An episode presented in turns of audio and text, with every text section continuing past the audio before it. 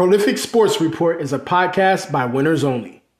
We are reporting live from the Covelli Center here in Columbus, Ohio, where the seventh ranked Ohio State Buckeyes will be facing the second ranked Texas Longhorns in volleyball action. The visiting Longhorns are led by National Player of the Year Logan Eggleston, who is the fourth Texas player to hold that honor.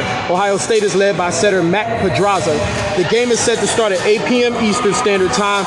We will return throughout the night with updates to let you know what's going on during this highly much anticipated season opener. Thank you for listening to Prolific Sports Report, a podcast by Winners Only.